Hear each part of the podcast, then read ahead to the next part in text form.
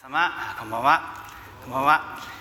えー、私の、まあ、森に囲まれて住んでいるわけですけども近所にですね竹林が竹林があります。そしてですね、この時期は本当に竹がどんどんどんどん伸びてまさに、えー、この破竹の勢いという言葉もありますけれどもどんどん伸びるわけですけども初めは本当に美味しそうなたけのこですけれどもそれがどんどん伸びてですねあの茶色いまま、えー、伸びていくわけですけれども、えー、このある時期にですねえー、この下の方の皮茶色い皮が取れてそして取れたところに本当にですねなんとも青々とした美しい緑がですね初め出るんですね。そういった竹を見て励まされたことが、まあ、今あるんですけども励まされております、えー、このようにして、えー、まあ、成長させてくださるのは神であると聖書にありますけれどもそれは人のことではありますけれどもしかし生きとし生けるもの全てを成長させてくださる。生かしてくださる。そういった創造主なる神様がいて今も働いておられるんだということをですね改めて確認させられております。そしてそのお方はご計画を持っていて常にそのご計画を成就しようと働き続けておられる。そのお方を今晩もさらに知ることができますようにというのが私の願いであります、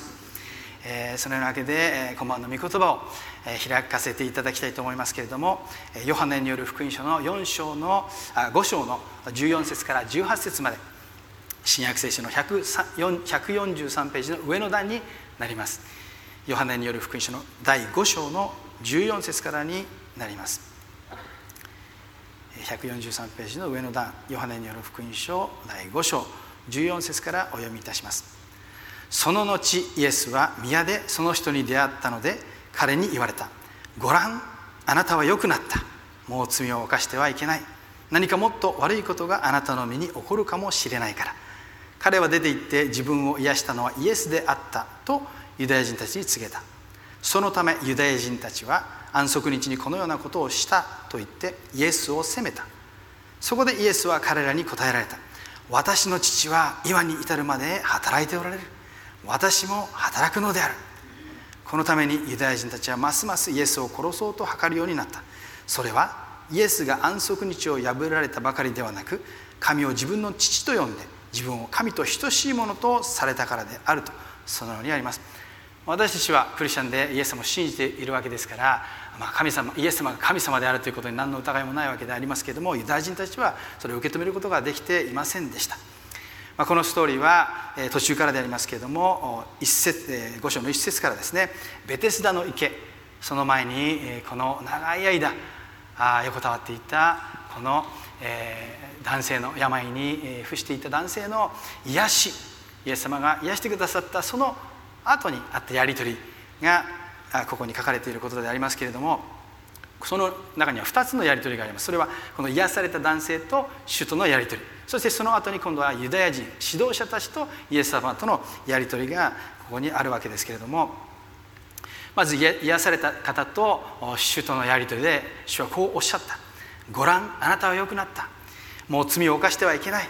何かもっと悪いことがあなたの身に起こるかもしれないから」まあ、病気にはさまざまな原因があるわけでありますけれども。しかしこのなその中でここではイエス様は罪が原因で悪いことがその身に起こるということがあり得るかもしれないからですから必ずではありませんけどもそういうことがあるということを示唆されていますが私たちは本当にそのことを気をつけなければならないとそう思うわけでありますしまた精霊様の助けを必要とするわけでありますがまたですね全ての病院の原因が罪であるということは全くそれは間違いでありますのでしかも病気を通して神様の皆が崇められるという世界を大川先生が深めてくださっているわけでありますが、え、この、え、しかしここではあ、まあ、病院病罪が原因で悪いことがその身に起こるということがあり得るということであります。罪のリストはガリガラリガガラテヤ人の手紙の5章にもありますけれども肉の働きそれは明白であるとすなわち不貧困汚れ公職偶像礼拝まじない敵意争いそねみ怒り党派心分裂分派妬み泥酔円楽およびその類というものがリストアップされているわけですけれどもそういった罪を重ねていく中で、まあ、例えば泥酔などですね、まあ、頻繁に繰り返すのであるならば、まあ、肝臓をはじめとして、まあ、体のさまざまな臓器に害をもたらすということが考えられるわけであります。さまざまありますけれども怒りというのも同様であります。まあ、例えばですねアメリカのこの老化研究所というところの研究では競争心が強く攻撃的な性格の人は心臓発作や脳卒中のリスクが高いというそういう結果を出しているそうでありますけどそういった研究は多くありますけれども、えー、罪が原因で悪いことが身に起こるということがある。しかし先日長陽義先生のメッセージの中でもこの癒しの祈りをした際にまだ治ってないえー、そういった否定的なことをもし言うようであるならばむしろチャックして、えー、沈黙を守っていた方がいいと。今岡先生も、えー、この語ってくださった内容がありましたけれども、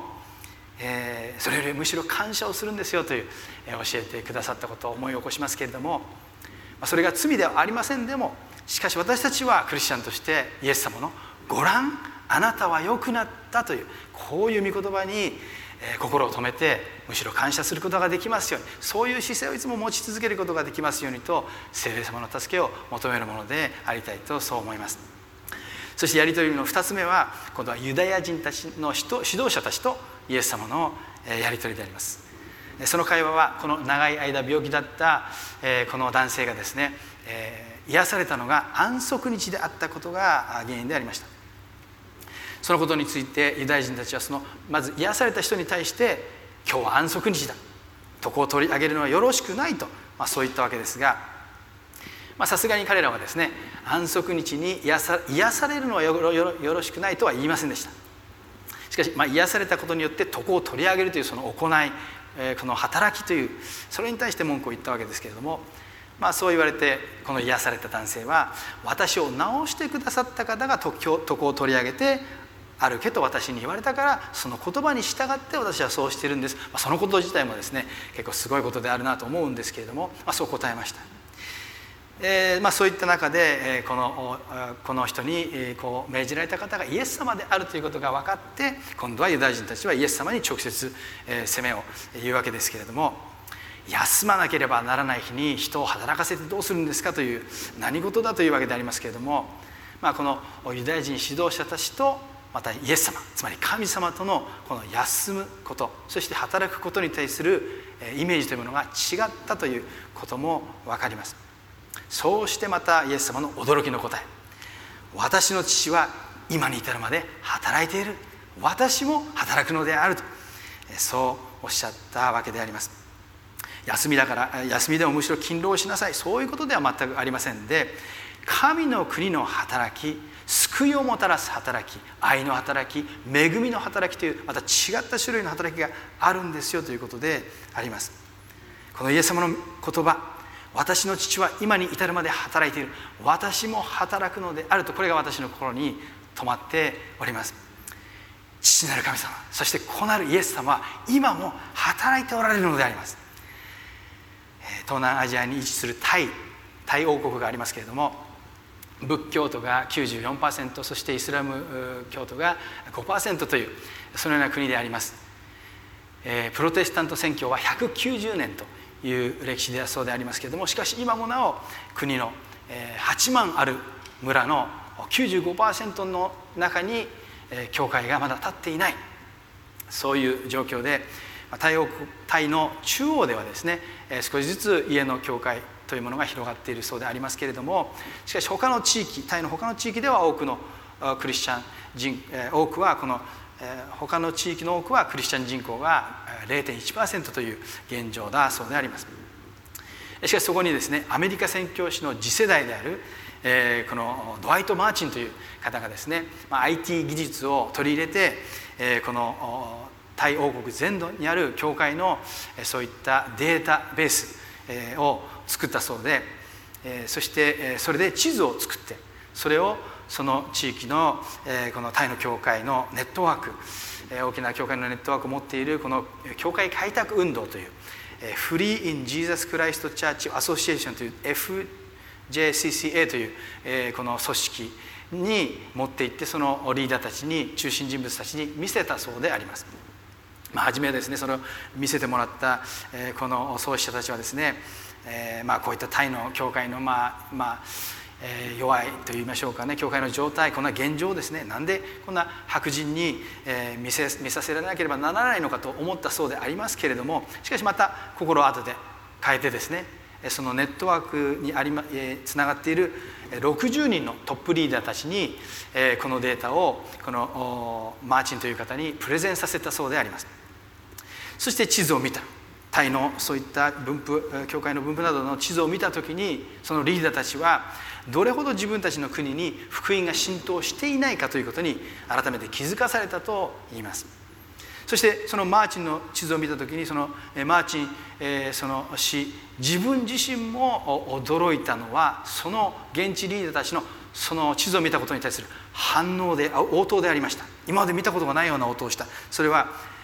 どういうことであったかと言いますと各教会がそこにあったリーダーたちの教会がそのプレゼンを見たそのその場で次回また会いますけれども2ヶ月後に再会する時にそれまでにその2ヶ月の間に何人の人たちをキリストに導いたかということを報告します。そういう約束をしたというんです。そして2ヶ月が経ちました。そして2ヶ月後に改めて再会した時にその教会開拓運動のリーダーたちは新たに74の家の教会を始めていた。そして780人の新しいクリスチャンたちが生み出されていた。そのような結果がを伝えられてこの地図を見せたですねデータを見せたマーチン自身も本当に驚いたということであります。2018年には屋外の集会で520人の洗礼式が行われた。また昨年12月には初めて訪れた4つの村でこの伝道したところ309人の人々がイエス様についていく決心をしたと。多様国の歴史の中で最も早い教会成長の働きであるということであります。こういった働き主の御業がタイでも起こっているというのであります。この教会開拓運動の中心となっているのがソムサック・リナサックという牧師先生であるあるということですけれども彼はもともとバイクのメカニックでそして正式な進学の学び、まあ、進学校には行ってないというえこういうことでありますけれどもそれだったらえこの開拓の仕方を誰から教わったんですか？ということをマーチン氏があ牧師先生に聞きますとですねその質問の意味がまあ何かわからないというような顔をしてですね少し考えていますとその牧師先生の奥様がですね隣で私たちはただこの福音書と使徒行伝。これを読んでそしてイエス様とまたパウロのからと同じことをしているだけなんですよというそういうことをおっしゃったということなんですね。ああなるほど。神様の働きというのはこういう働きもあるんだな。広いんだな。深いんだな。そういうことを私は感動したわけでありますけれどもこういった開拓の仕方、まあ、福音書と使徒行伝から学んでいると、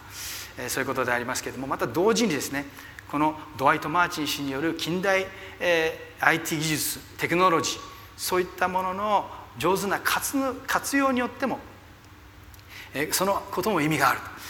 えー、このどの地域にまだ福音が届いていないか、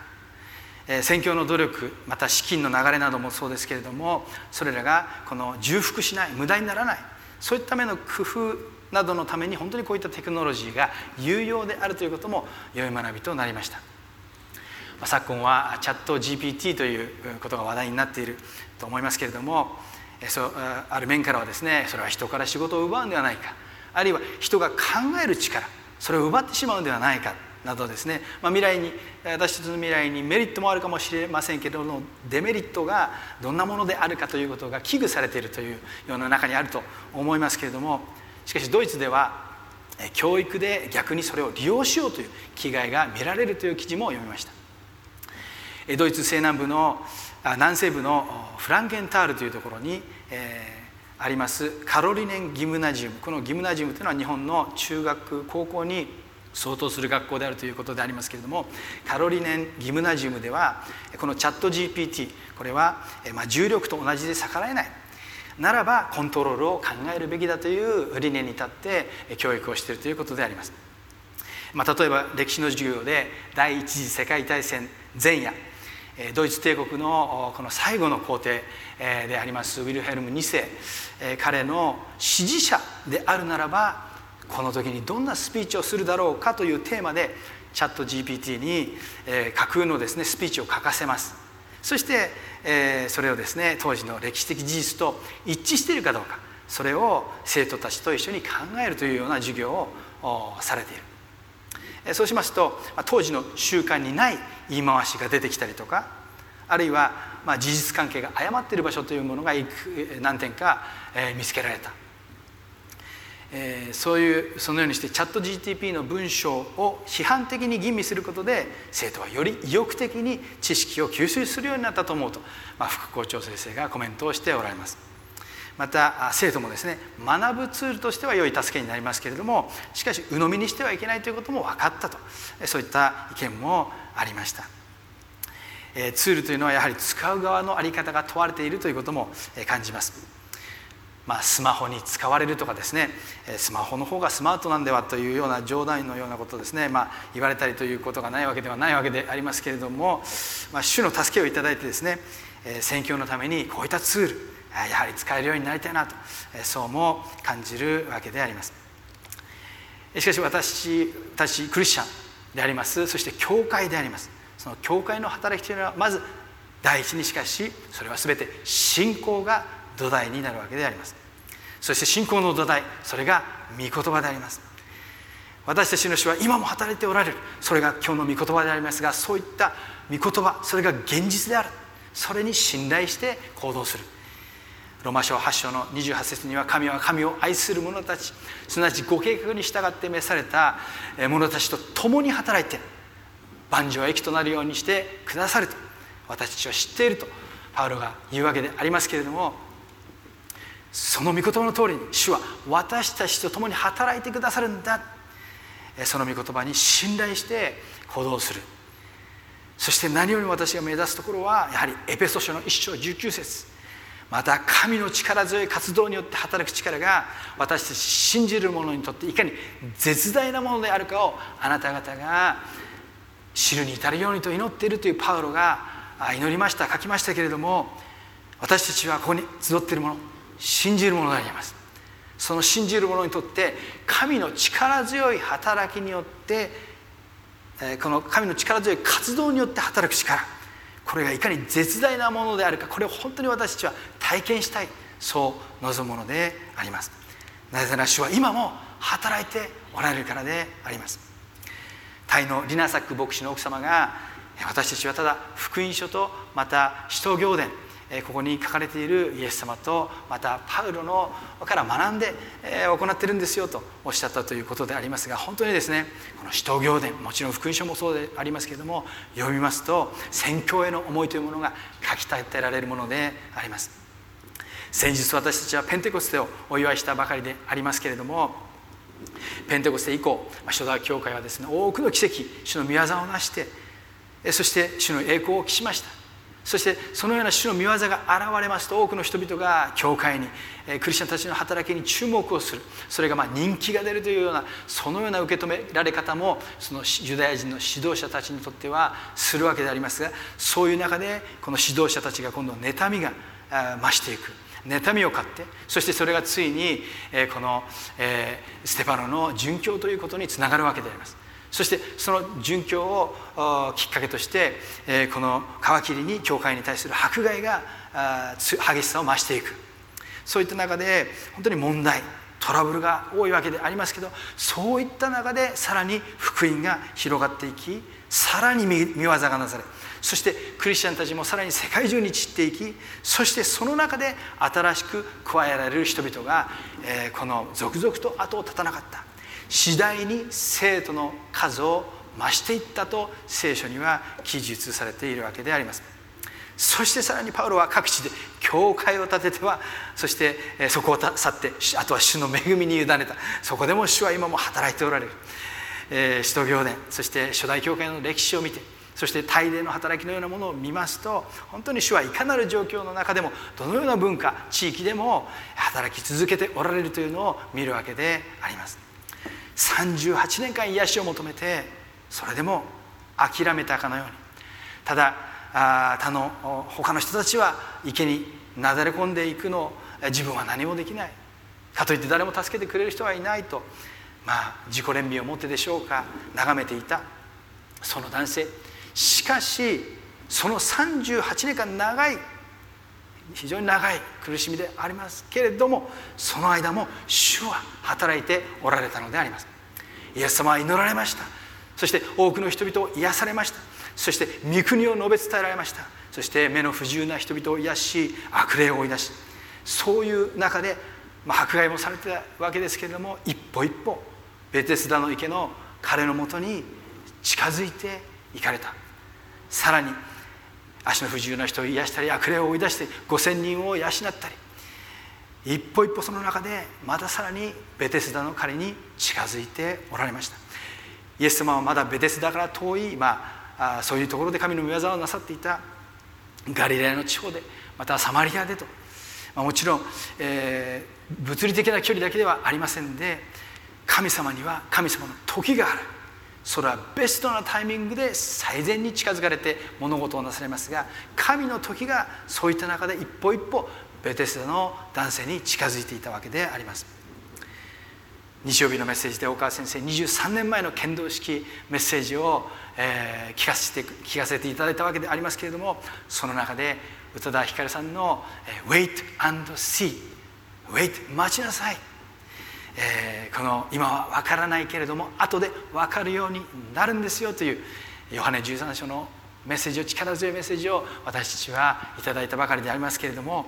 本当に多くの場合このタイミングそして主がなさろうとしておられるそういった見業それは私たちにとっては今は分からないということが本当に多々ある。先月お話をさせていただいた折にま世界で最も本当にキリスト教を証しするということが困難である地域の一つとしてヨーロッパのお証しをさせていただいたわけであります。世俗主義が覆っています。多元主義が覆っています。物質主義が覆っている。そんな中で本当にキリストを述べ伝えることは本当に困難であるというヨーロッパではありますけれどもそのようなヨーロッパにも今日再び大きな宣教のうねりが始まっているんだ変化が起こっているんだという話をお分かちさせていただいたわけでありますけれども今までは西洋諸国からこの世界中に福音が宣教が流れていましたけれども今は西側諸国以外のところから世界中にそしてヨーロッパにも宣教の働きが流れ込んでいるんですよというこの過去30年でラテンアメリカからこのスペインやポルトガルそしてヨーロッパの各地域に1,000以上もの教会が開拓されているんだ。そして今ヨーロッパの大都市でスペイン系スペイン語系やまたブラジル系の大きな教会をがないという都市を探す方が難しいんだという話でありました。そしてまたヨーロッパの教会開拓が加速している。フランスではその一つの例として平均7日間に一つの教会が始まっているという。そんな驚くべき知らせも聞いたわけであります。さらに祈りが積み上げられているという。過去20年間にこの247の祈りの運動という1日24時間1週間7日間という247の祈りの運動というものが世界78カ国に広がっているわけでありますけれどもそのなそれその中に78カ国に2万2000のそういった祈りの部屋が生まれている。その多くがヨーロッパに生み出されている祈りが積み上げられているのはヨーロッパであるということがですね、えー、証しされていたりそしてまたクリスチャンたちの、えー、この地域の教会とか宣教団体が今一致の一致の形姿を表しているんですよ。ウクライナの戦争があるということもありこの本当に宣教団体や地域の教会がこの一致してそしてこの若者たち9,000人のそのような集会がノルウェーでなされたり同じような集会がスウェーデンもスウェーデンでもまたオーストリアでもまたオランダでもなされているんだというそのような証もあったわけであります。そしてドイツでも全国から1万3,000人のその10代以上のこの若者たちを集めてですねカンファレンスが開催されるというようなイエス様と本当の出会いをしたいという渇きを持った若い世代が今ヨーロッパで育ってきているということを見るんだというようなそのようなヨーロッパで今何かなされている。そういったことも私たちは聞いたわけでありますけれどもそして今日は仏教徒94%そしてイスラム教徒が5%というそのタイという国においても神様が今働きをなさっているんだというお分かちをさせていただいているわけでありますがイエス様あちらの大陸で多くの人々の救いの御業をなしこの国でも救いの御業奇跡の御業をなしておられる。そして主は必ずいつ神様日本でもこのような技をなされるんでしょうか？そう言いたくなることもあるかもしれませんけれども Wait and see ちょっと待った。父なる神様。そして子なるイエス様は今も働いておられるんですよ。38年間病気に悩んでいたあのベテスダの男性。確かに38年間というのは人間の感覚常識では本当に長い、時期で年月であるとそう思います。本当につらいと思いますがしかしこの38年間は長いという意味だけの38年間ということで聖書に記録されているではないと私は思います。それは38年 ,8 年間で終わったという記録でもあると思います。38年間が神様の彼にとって時であったというそのような記録でもあると私は感じるのであります。それは神様は今も働いておられる。この38年間の男性の癒し、癒しとして現れたその神様の時がありましたように日本においてもその日がその時が。そして信じ待ち望んで今祈り求め続けておられる信仰者一人一人に対しても神様の時があってそれが備えられている。そう信じるわけであります。そして最後にもう一つ覚えたいことはそれは恵みの世界であります。38年間病だったその男性彼は自己憐憫でまあ、諦めていた。自分で池に降りていくこともまた周りに私を助けて池に下ろしてくださる人も誰もいない。そういったあ本当にどん底にあった。しかしにもかかわらず主イエス様は彼に触れてくださった。彼を癒してくださったのであります。神の時が来たならばそれを誰も止めることができない。もちろん精霊様が悲しまれ悲しませることはしません。否定的な言葉も何の利益もありません。私は日々主を見上げて主がどういうお方であるかということに信頼して感謝と賛美を持って期待して祈り続ける。そういうものであり続けたいと。そう願うものであります。けれどもどうしようもない弱さ。そして失敗。また理不尽というものの中で失意に陥りまた自己憐憫に陥ったり諦めの中にあらざるを得ないような状況の中にあったとしても主の時が来たならば主の力強い勝利の右の手はそれらを関係なしにあなたを引き上げることのできるお方であるということ。このことを今晩も覚えたいとそのように思います。イザヤ書にこうあります。私は主である。私の他に神はない。一人もない。あなたが私を知らなくても私はあなたを強くする。あなたが私を知らなくても私はあなたを強くする。これが私の主であります。私の父は今に至るまで働いておられる。私も働くのである。父なる神様は今も働いておられます。御子なるイエス様も今も働いておられます。そしてウェルカムホーリースピリット今も働かれております。三位一体なる神様。この方に信頼して期待して今晩も祈り求めてまいりたいとそのように思います。お祈りいたします。恵み深き天皇様感謝いたします。おおなんとすごいことでしょうか。神様私たちの父なる神様は今も働いておられる。そしてイエス様も、えー、同調して私も働くのである。精霊様を豊かに働いてくださって主よ今日はタイで働いなされている働きのことも主をお分かちさせていただきました。ヨーロッパでも何か起こっています。まだまだいろんな世界中でそして日本でもそのような証がたくさんあります。神様主を信じます。神様見える見えないとにかかわらず神様は今も働いておられる。そして神様お集いのお一人一人のそのご家族の中にも今あなたは働いておられる。信じます。そして期待します。そして現実見えるところではなく御言葉に従って信じそして期待し祈り続けます。どうぞこれからも祈る。お一人一人私たちをお助けください。全てを感謝しお委ねしまた期待して尊い主様のお名前によってお祈りいたします。アメン。